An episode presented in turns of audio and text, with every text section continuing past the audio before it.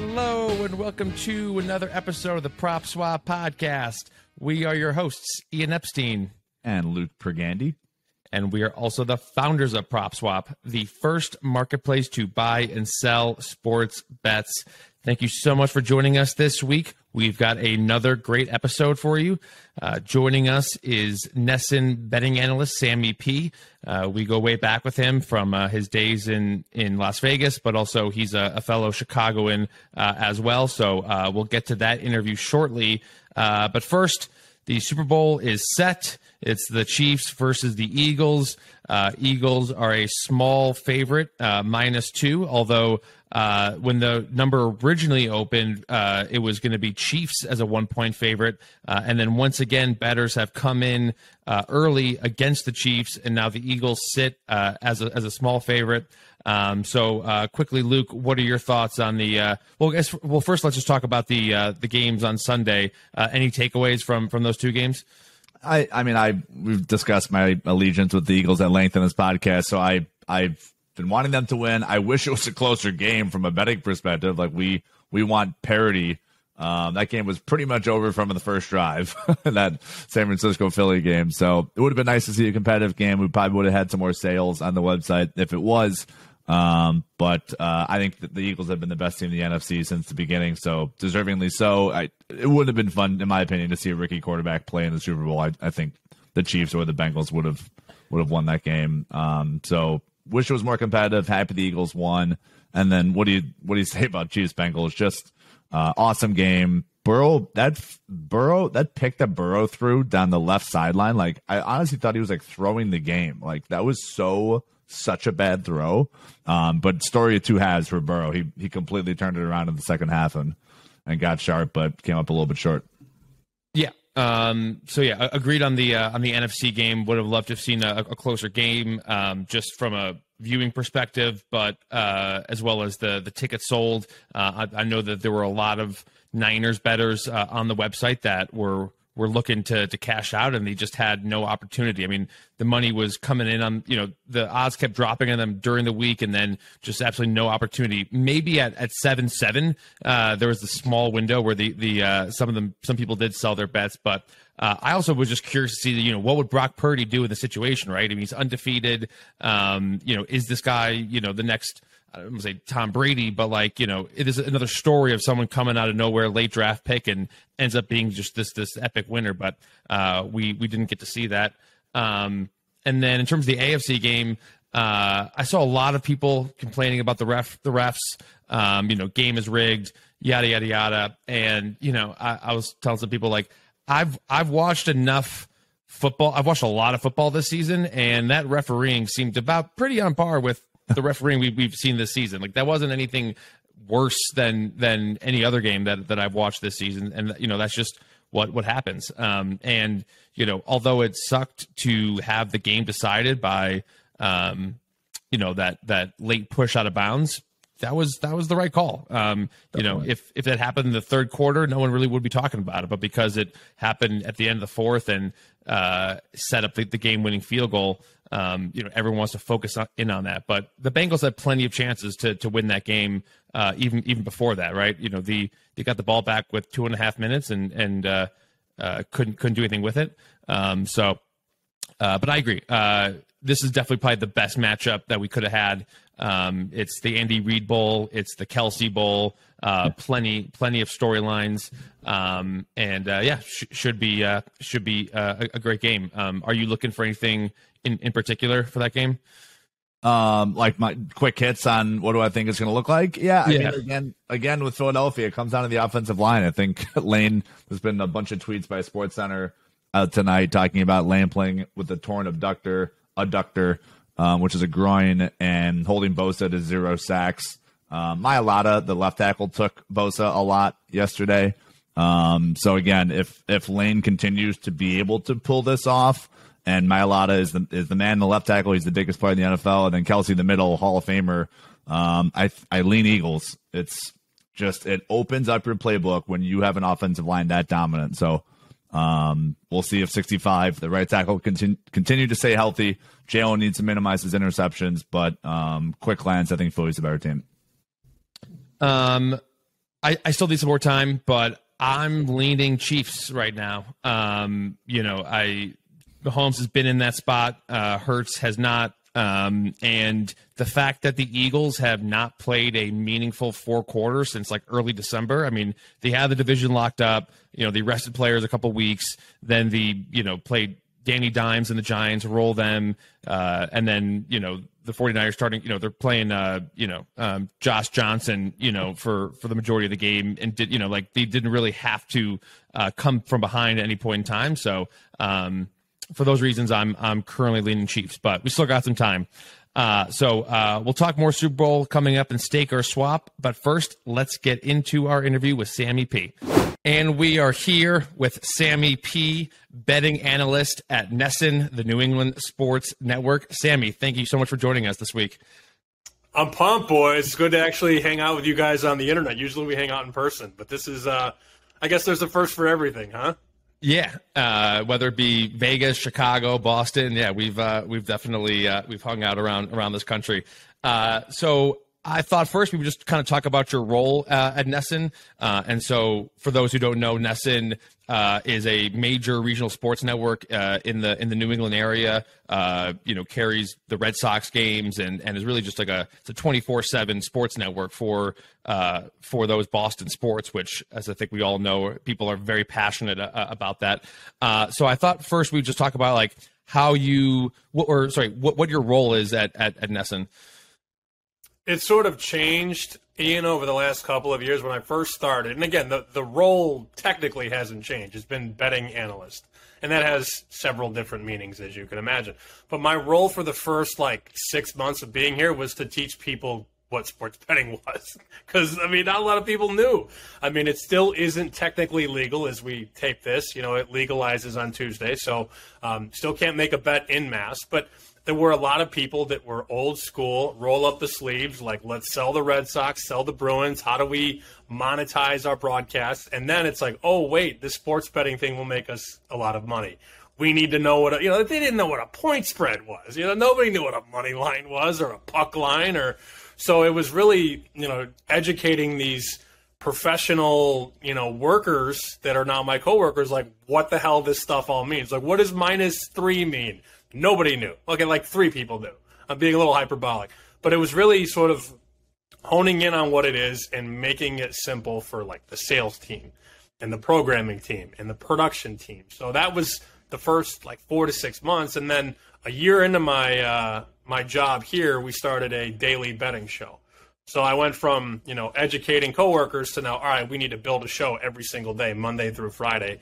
Uh, it's on 5:30 Eastern and uh, it's on NESN 360 as well. So it's really cool. But yeah, I mean, we we were doing like news hits two three times a week. Like, all right, here's the Red Sox win total. Like, what should we do with this? But now it's a daily conversation around all the pro leagues. We talk about college as well. It's a daily what I call is it's a daily study guide for the test. Right, and the test is every night when the games go up and the ball goes in the air, the puck gets dropped. So um, that was sort of a roundabout answer, but it's been mostly educational started with coworkers and, and, and, employees, and now it's like, all right, now we need to share with the audience what this stuff means and what to bet. Yeah, so it sounds like the the you know the higher ups at NESN, like the new sports betting is this giant thing. It's coming. It's it drives a lot of content, but that's about all we know. Like we don't actually know like the the nuts and bolts of it, and that's kind of where you came in and we're like, yeah, like you are correct. It is very popular and very important, and here's here's how it all works my CEO has said several times, I don't know what you're talking about, but it sounds great. And I think, and he, he would admit that too. Sean would admit that. You know, he's not a sports betting guy. And that's probably why he's so successful because he doesn't burn his own money. You know, he doesn't, he doesn't throw 50 50 coins in the air every night like we do.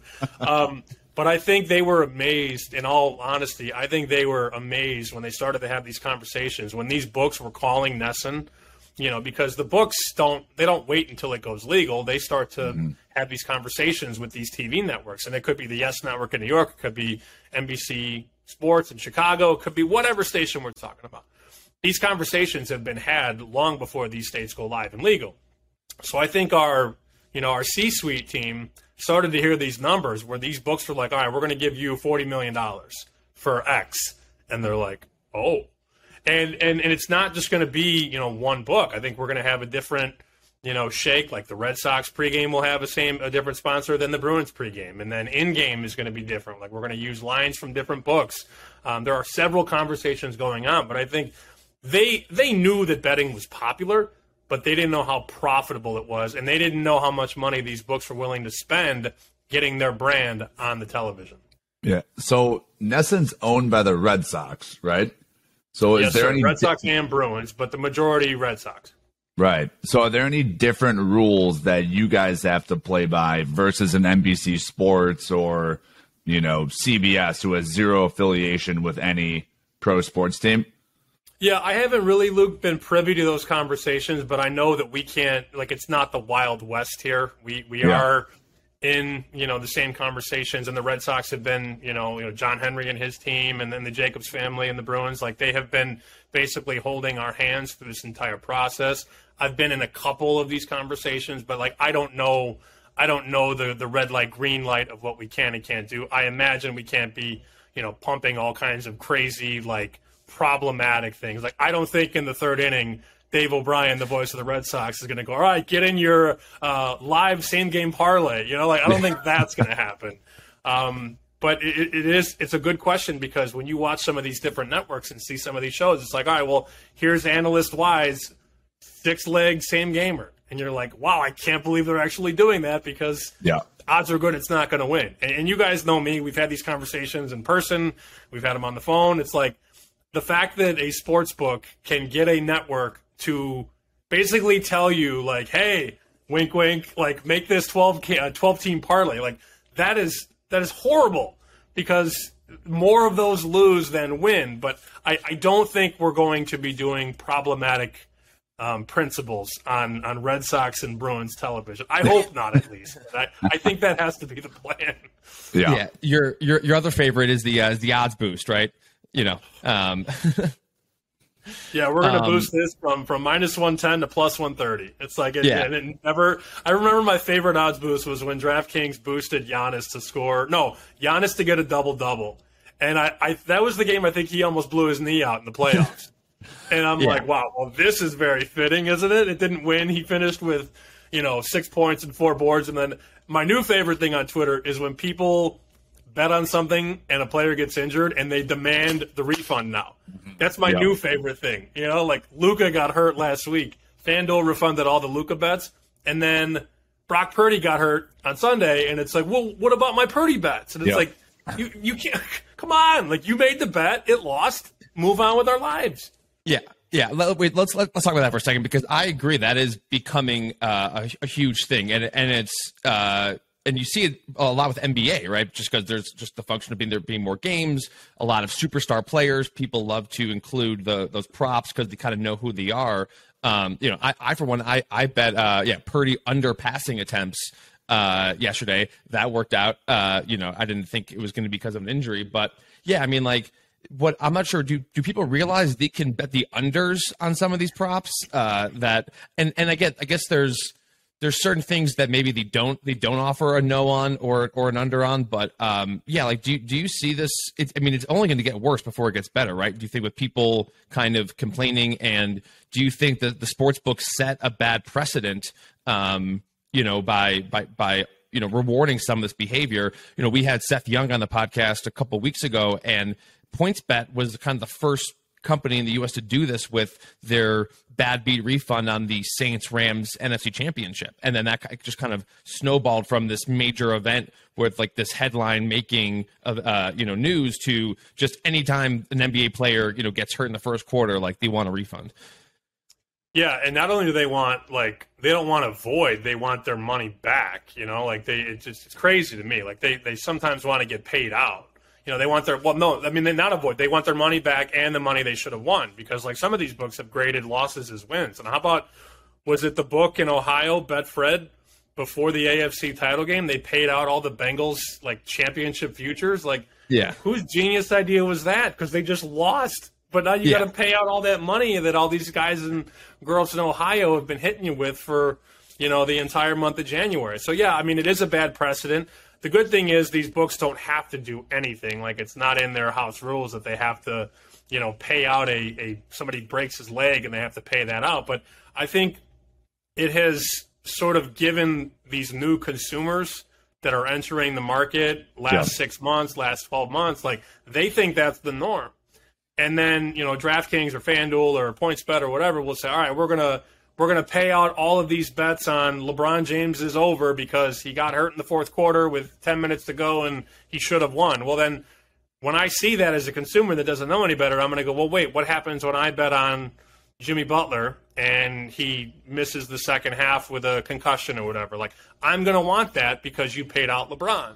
So yeah, it's it's. I think it's bad precedent is a good way to put it, but the sports books are also putting themselves in bad spots because they are sort of picking and choosing when it's kosher to do this. And that's what, you know, I've had these conversations with the Westgate, Circa, Golden Nugget, South Point. They're like, yeah, we don't do that shit because we don't want to deal with this. You know, like we're, we're not going to refund or give you bad beat refunds. It's just, it's not going to happen. It's hard enough, you know, to book all this stuff and have to pay out big parlays or whatever. They're like, we're not dealing with this because it's a marketing tool. And that's what it is. But the books that have, that have used it are still dealing with the negativity when they don't refund. Like it's almost becoming something that people expect, and when they don't get it, they flame the book, which isn't what the book wants. But it's a it's a wild it's a wild turn of events. Yeah, um, and I, I would think that someone in your position, which is like educating sports bettors on how to be, you know, a smart you know winning sports better this is not great because it's kind of telling people indirectly like well i can make parlays and i've got this some, some sort of like uh, injury insurance if it if it doesn't win which like you said like they can pick and choose their spots. And so now it's it's it's uh, it's telling people to make some maybe some some parlays that they shouldn't be making because they think that they're somewhat uh, protected. Um wanted to, uh, just to switch gears for a second. So uh, you know when, when we first met you uh, was in Vegas when you were working for for VSiN, um, and then you moved on to Chicago. Uh, so you know what what kind of have you learned uh, in your previous spots at, at VSiN and, and kind of a similar role in, in Chicago uh, that that kind of has helped you in, in uh, your role at NESN? I think really building these relationships over the last you know four years. I left Chicago. I was at WGN for about six years. I was betting illegally on the side. I had the podcast chicken dinner where I like we couldn't talk about it on the radio in Chicago because it wasn't legal, and people were like, "Oh my God, gambling kills." And uh, ironically enough, now I go back on all those same stations for my picks and all that, which is hysterical. But like learning who the movers and shakers are, and I'm not just talking about like you know sportsbook people. I'm talking about like betters with influence, uh, people like Kenny White who make numbers and power ratings. Like I didn't really know what a power rating was till I got to Vegas, and like I, I was able to sort of understand how these lines are created and I also learned that there's a difference between odds making and bookmaking. But really, and I mean, you guys know this. Uh, I don't need to tell you all the states you're in now. What are you guys in? 20 states? Like, I mean, the, the rules are different, more or less, in all these states. The people are different.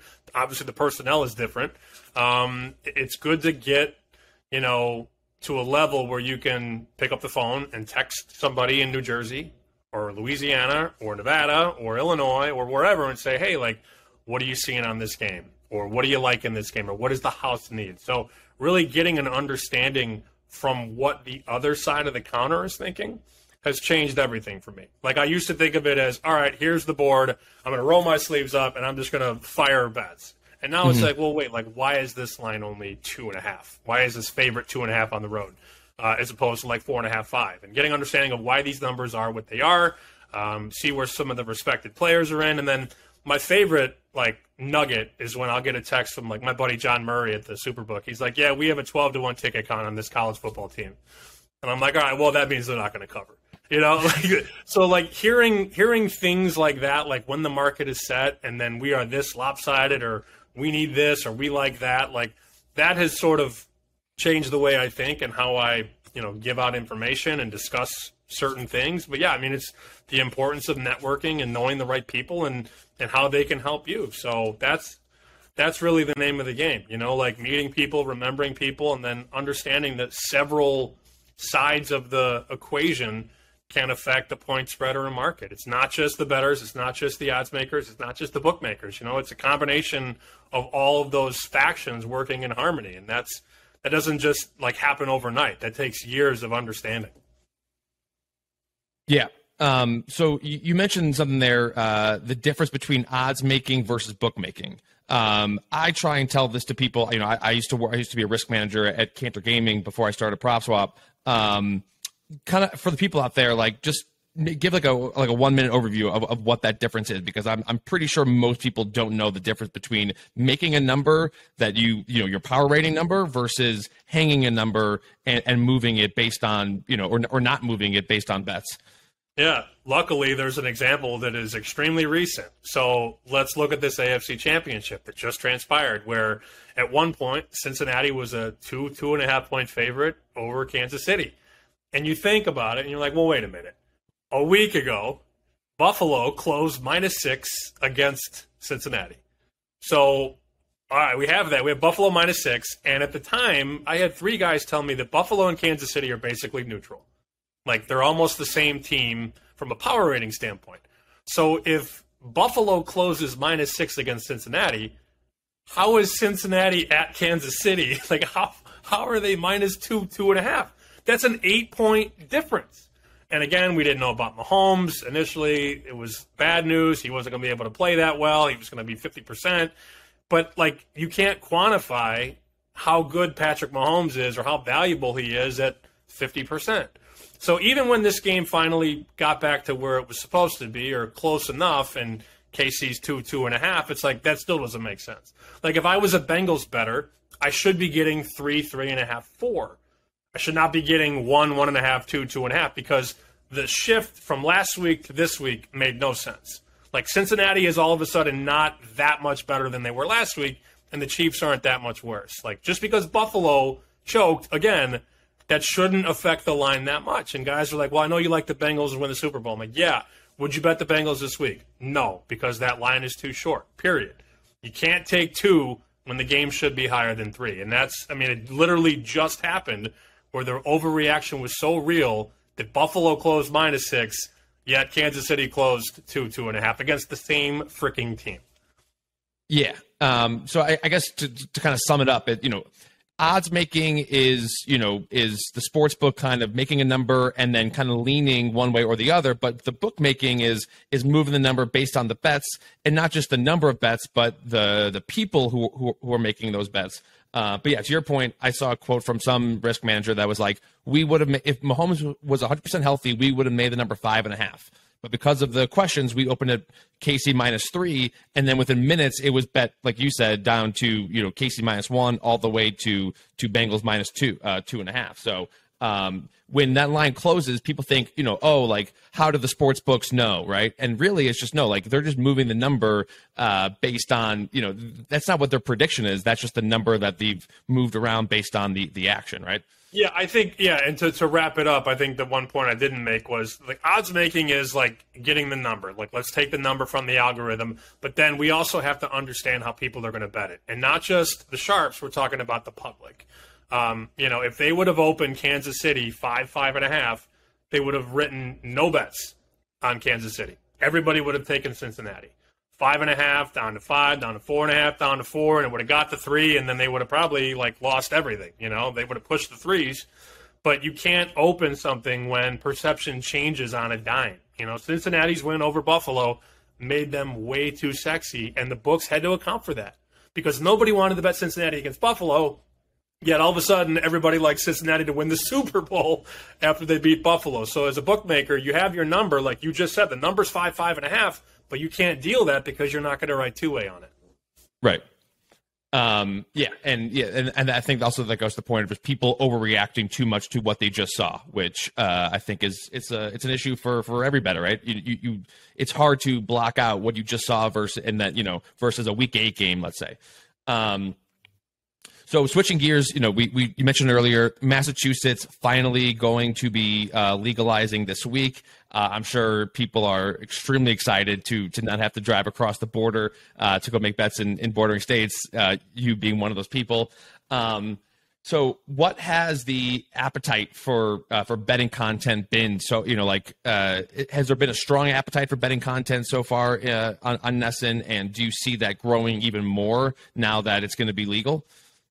I don't know that it grows that much more. I mean, once the switch goes on, like we might get you know, a faction of this state that, you know, had, has been living under a rock for the last five years and, and doesn't know what a point spread is. But I mean, that look, you go into any bar around here in Boston, odds are good that somebody in that bar either has a bookie or is a bookie. So I don't think that's going to really like it's not going to just explode like this appetite for content because I would argue that 70% of the people that are going to gamble going forward are already gambling. I don't have data on that, but you know, if I pick 10 people that have an account in the next 6 months, 7 of them have probably gambled before or currently gamble.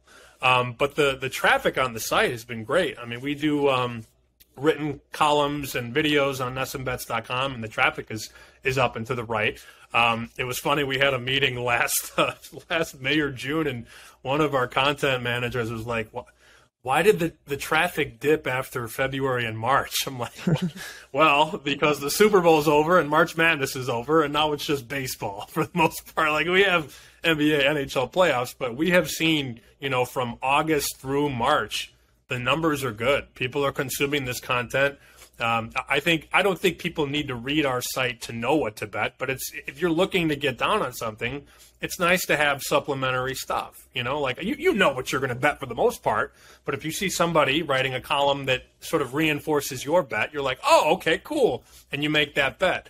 We just want to be the place where you can go log on, not only read about the local teams, but understand that like, hey, you can bet on a lot more than just the Patriots, Celtics, Bruins, Red Sox, all that. Like people don't just gamble on local teams. And that's another lesson I had to teach people here at NESN. Like, you know, they do bet on the Avalanche and they do bet on the White Sox. Like you don't just bet Boston teams and then shut her down. Like we're, you know, we want to gamble on Hawaii at midnight. You know, we're up or down 500. We want to, we want to keep it going.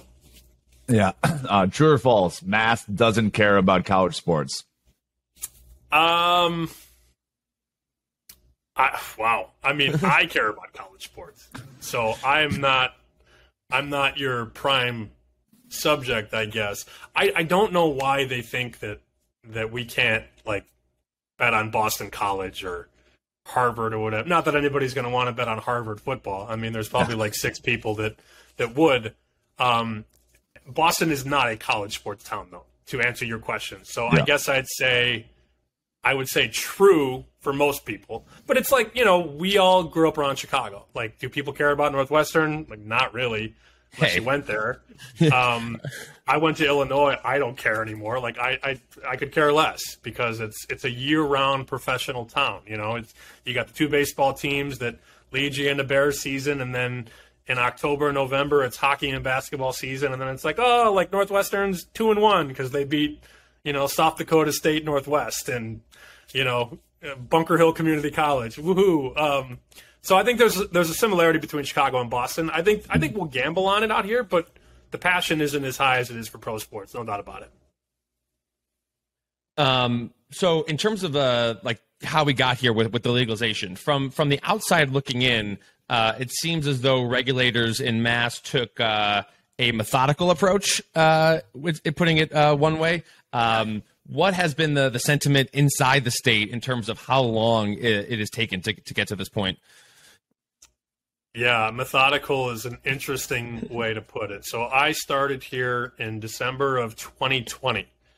And in the first couple meetings I had, the bosses were like, all right, we're going to be ready by July 1st, 21.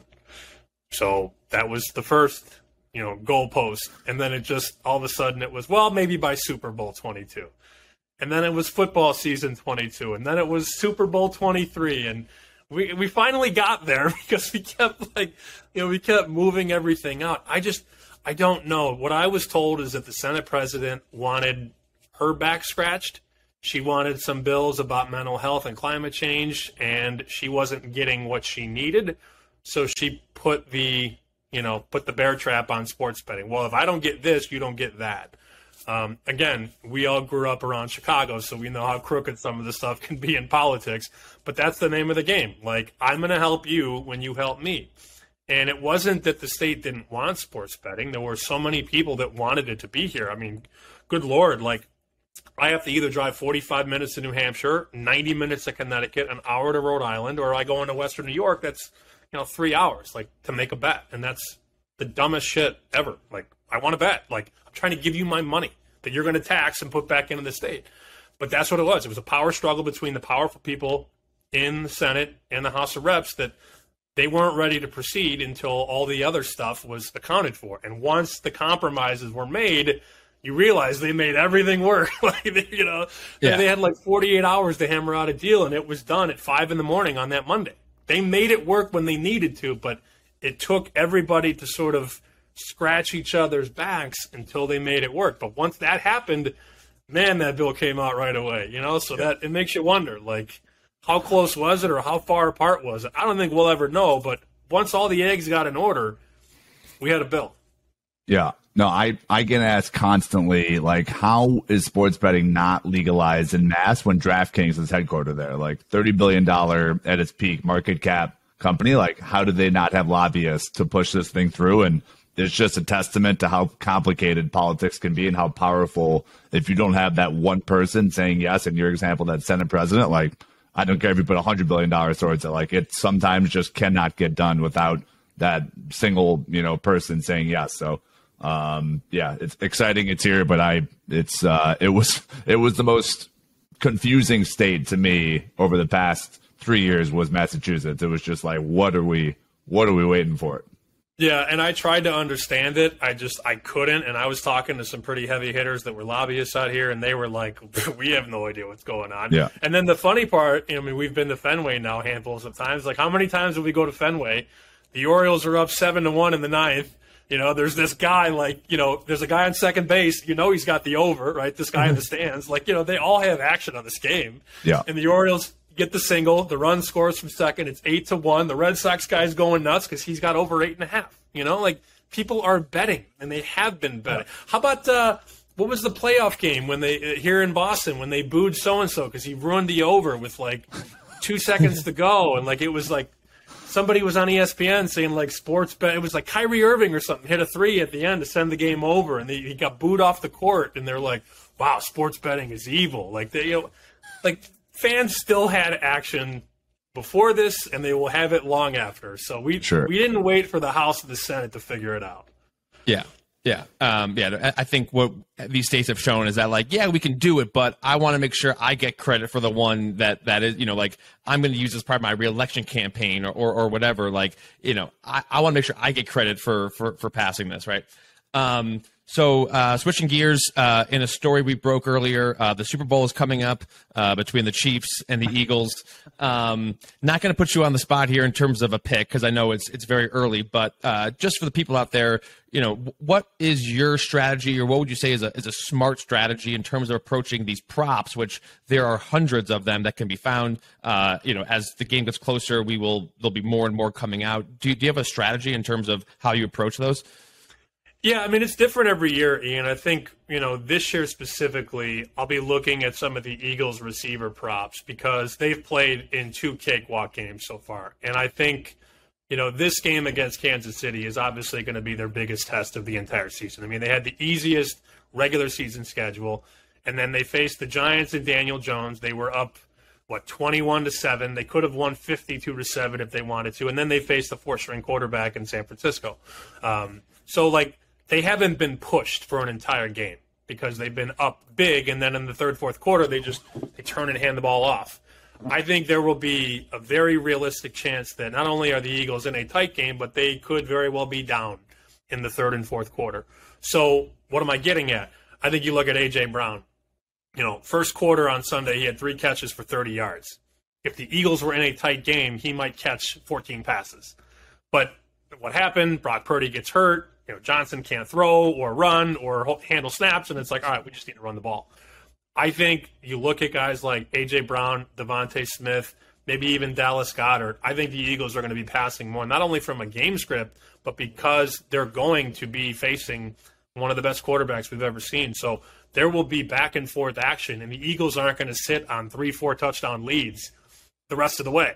You know, like this is a, a coin flip game against Mahomes and Andy Reid, and this should be back and forth. So the first thing that I'm thinking about, we're two weeks out, but it's like, all right, let me get these DeVonta Smith props. Let me get these AJ Green or AJ Brown props. Let me bet them over now, because the public week of the game, two days before the game, day of the game is going to go, wow. And I kind of like AJ Brown's over, and I'm like, of course you do because he's the number Yeah. one receiver on the team. But if you bet it on Monday, January 30th, or Wednesday, February 1st, you can probably go over 70 and a half. And then day of the Super Bowl, it's 78 and a half. So now my my bet, I need 71 yards, but you need 79 because you waited. You're making the same bet. It's the same, you know, basic need. You need him to catch X, but these numbers run like seven, eight, nine yards. Mahomes is a perfect example. Like that prop's going to open 290. It's going to close 302. So I think when you think of the star players specifically, think about betting those overs early and then waiting until day of the game to bet the unders because the public does not bet a lot of unders. Not only with the game total, which is going to probably close in the in the low 50s, but these star player props, the AJ Browns, the the Travis Kelce's, the Mahomes, the Hurts, I imagine that all of those props are decidedly higher than they are when they opened after championship Sunday. So that's that's the first thought process. Like I think AJ Brown's going to catch, you know, 10 balls for 100 yards. But I'd rather go over 70 and a half than 78 and a half and the only thing that will hold me from getting that good number is if I wait. Yep. No, I think that yeah, we, we talk about all the time where it's yeah, obviously the public the public loves to bet overs and yeses, and that only uh, kind of magnifies itself as the game gets closer. So if you do like that side, bet it early. But uh, if you like an under or a no on something, then um, wait until closer to uh, to game time. Uh, and then I'm sure something that you know goes without saying for you, but uh, got a price shop, right? I mean, you would be shocked to see the differences in some of these props, right? Because like so for game lines and totals, these books pretty much just follow each other, right? You've got this screen that shows every other book, and you know they might be a half point different, but they don't want to be multiple points different because that way th- then they're only going to get one sided action. Uh, but for some of these props, that data is not publicly no, like, is not as public for these sports books to, to view what other books have. So uh, if you can kind of put in the legwork and go figure out what AJ Brown is at five, six, seven different sports books, you could find a five to six, seven yard uh, discrepancy in, in, in those totals. Yeah, and it's all based on what they need, right? Like the DraftKings number could be different than the MGM number, not because of what market is. It's not like a point spread. Like you'll never see the uh, the Eagles at two, and then the Chiefs at minus two, and then the you know Vegas book at minus eight. Like that's never going to happen. But you do see the discrepancy in the props. And the other thing, look, you guys are going to laugh because I'm going degen here, but I have already started my Gatorade homework for this game. So we've seen the Eagles now dump lemon lime Gatorade multiple times this year, including in the AFC title or the NFC title game. They just dumped uh, yellow Gatorade, and the Chiefs in every big game they've won have dumped orange Gatorade. So with a game lined at two, you know, Eagles to win minus one thirty five, Chiefs to win plus fifteen, but you could probably get a yellow Gatorade at four to one and an orange Gatorade at five to one. Um, it's one of my favorite stories ever. We found out two years ago there was a kid from Chicago who was an equipment guy on the Bucs sideline, and he goes, "Hey, if we win, this Gatorade's blue." So the Bucs were a three-point dog. They were plus one forty or plus one fifty, and the blue Gatorade was eight to one. And it's like, all right, we're making the same bet. We either bet the Bucs to win at plus one forty, or we bet the blue Gatorade at eight to one. Bucs win, dump blue Gatorade. You know, it's a much nicer payout at eight to one. But I'm I'm thinking right now that it's either going to be yellow or orange. And I promise you, those prices are going to be better than either team on the money line. Wow. Uh, You see, yeah, Luke. Not, Luke is nodding. He's like, oh, he's like, he's this. Um, I agree. I was gonna say we sell tons of Gatorade props on PropSwap. Like I always laugh at that, but I agree. Like if you you know open the hood a little bit, like there is some strategy behind it. Um, you know, we watch every football game this year. I don't even know if I realized the Eagles have been yellow twice. So good catch. Yeah, definitely noticed it uh, in the NFC Championship game, and good to know on the orange for, for the Chiefs. Uh, yeah, I will be betting these before we uh, we post this uh, post this podcast. uh, but yeah, I mean, I think that's that's even that's even a better strategy than uh, you know MVP, where it's like you can get the quarterback at better odds than the team money line, and it's like you know nine times out of ten, the the, the winning team's quarterback is going to be the one that wins the MVP. Um, you know, I think there are a couple other live people, you know, including like Travis Kelce if he has a, a repeat performance like he did against uh, the the Jaguars. But um, that's uh, that's great strategy. Also helps to ha- to know an equipment guy who will tell you what what what color the, the Gatorade is. That, that yeah, that's also. I think helpful. that's a violation, but I want to keep this in. Don't don't edit that out. I definitely want to go to jail for that. Um, Yeah. let, let's just say this: J- you brought up MVP. I, I think it's it's always important to think about the possibility for a game record on defense. You know, I would rather you bet like let's you know people are going to bet Isaiah Pacheco or Jerick McKinnon, and it's like okay, I get it, but they're not winning MVP. It's either going to be Mahomes or Kelce or Chris Jones, right? Like a guy who can get to the quarterback, three sacks, force fumble, you know, strip sack, return. Um, you, you think about Von Miller in the Super Bowl when they beat Carolina. Von Miller dominated the entire game from the defensive line.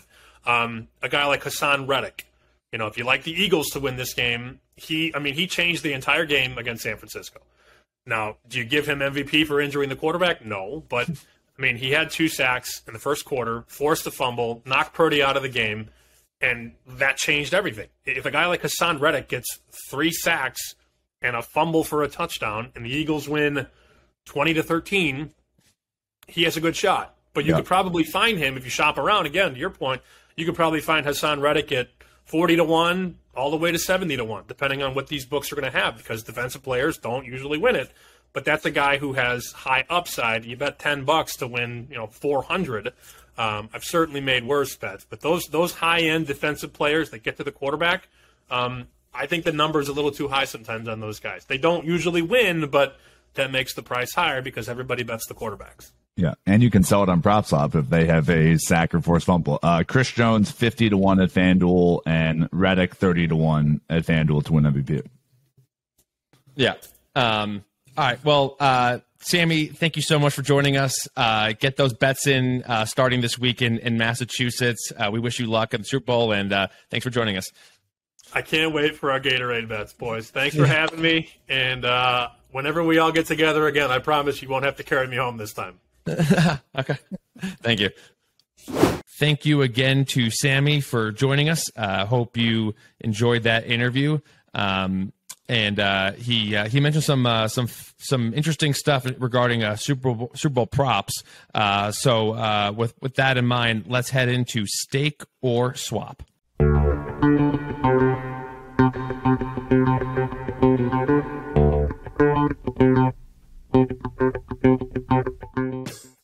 So, as you know, there are hundreds of props to choose from. Uh, we will get into way more coming up next week, but we thought uh, just kind of as an early primer, uh, we would talk about a couple props that uh, are already out. Um, sportsbooks will will continue to release more as uh, the days go on this week. First up, uh, we'll talk about the Eagles receiver AJ Brown. Sammy mentioned it. Currently, his receiving yards prop is at 72 and a half. Uh, Luke, uh, you go first. Are you uh, staking or swapping AJ Brown uh, at over 72 and a half? Yeah, um, I'm gonna stake AJ Brown uh, on the over at so you can actually find him at 70 and a half at DraftKings. Um, so I will take the over on AJ Brown. I mean, if you would ask me before, I hate to sound like a broken record, like uh, you know, Sammy breaking the news here, but like if you would ask me before the Sammy interview, what did, what would I have liked Super Bowl prop wise? Gatorade bath is always fun, and then AJ Brown over. I thought AJ Brown over in the Niners game was going to hit. They obviously were in control the whole game, so they didn't need to throw the ball. But I just feel like the Kansas City DBs are so bad. Um, and if Jalen Hurts can connect on, you know, two, one deep ball and a few other intermediate passes, um, he'll go over on that 70 and a half. So I would, I would stake 70 and a half over AJ Brown. Yeah, uh, I will. I will stake that as well. Um, kind of for the the same reason Sammy was saying, which is that I think that there could be a chance that they're playing from deficit uh, in the in the second half, and and will need to throw the ball. Uh, you know, even though they are predominantly a, a running team, uh, and then. I kind of like uh, over five and a half receptions as well. Um, I I could you know I could see some quick hitters. Uh, you know you're kind of you know kind of relying on the bomb, but um, he's he's a pretty good possession receiver uh, as well. So uh, over five and a half, um, I, I, I like as well. And I also, as Sammy mentioned, um, if you do like overs, I feel like you got to get in early because those numbers will just continue to grow. So um, if if you like a yes or you know something to happen or um, you like an you like an over uh, earlier is better than later. And then on the flip side if you like an under uh, definitely wait until uh, closer to game time if you can. Um, next up going to talk about a little obscure prop. Uh, it is kansas city to win both halves at plus 410 so again, this is different than uh, the popular halftime full time bet, which basically means you know, will a team be leading at halftime and will they win the game? Uh, this means Kansas City will will win the first half and score more points in the second half. So, uh, for example, if if Kansas City is up by ten at half and then only wins by three, this bet would lose. But if they are up by ten at half and you know win by seventeen, this bet would win. Just as an example. So, uh, I'll go first. I am going to stake Kansas City to win both halves at plus four ten. Um, and again, I, as I mentioned, I'm leaning Kansas City, but you know, if if I'm I'm also looking at it from the strategy of is this a bet I could sell at halftime of the game, right? And so if Kansas City is, is wins the first half by any margin, now all of a sudden this bet has skyrocketed in value because now you know they they've they've shown they can compete. Um, they show that they might be the better team, and uh, this would be a bet that just goes up in value, and you could sell on PropSwap um, at at halftime. And then just the other thing is, again, as I mentioned, if you compare this to the halftime full time bet, which says Kansas City, you know, uh, leads at halftime and wins the game, that's plus 175. So you're getting a kind of a similar bet uh, at plus 410 versus plus 175. And again, I think this is something you could you could sell easily during the game. Uh, and then just the last thing I'll mention is if you disagree with me and you say um, you know, you, you think Philly's going to win, you can also get Philly to win both halves at plus 340. So uh, an interesting uh, prop to uh, to go look at. Um, but Luke, what, what are your thoughts? Yeah, nice find. Nice find even finding this prop. Super interesting one. Um, I mean, I will I will swap this prop. Uh, nice notion to our company name. Um, because I mean I'm, I'm leaning Eagles anyway, so obviously if you if the Eagles win, this bet is a loser because they this would be um, the Chiefs would have to win both halves. So, um, you know, could the first half be set, you know, 14 13 Kansas City? 100%. Of course it could. The Kansas City can score at will. Travis Kelce, apparently, just people, just teams refuse to guard him. Of course he can score at will. Um, so I, just, I will swap it because I'm leaning Eagles to win this game, and that would fly in the face of this prop. Um, but getting four times your money on a team that is uh, you know, a very small dog in this game, like that's that's great value. So good job finding those. Thank you. Yeah. Um, as you know, as you mentioned before, got a price shop. Uh, different sports books have different props. Uh, this one uh, I found was at Caesars, um, but uh, different books have different lines, different odds. So uh, definitely make sure to uh, to price shop because uh, the difference of a couple yards or uh, odds can uh, can save you some money and, and, make you some money when uh, when you go to sell it. So that will do it for, for this week's episode. Again, stay tuned next week. It will be a Super Bowl prop extravaganza. Uh, we'll get into some of the sales uh, that we had. Uh, we'll I'll gloat about my Travis Kelce MVP pick, uh, and we'll uh, we'll talk some Gatorade bath. It'll be uh, it'll be a great show. So thank you so much to Sammy. Thank you for tuning in. Please make sure to subscribe, leave a rating, and we will talk to you next week.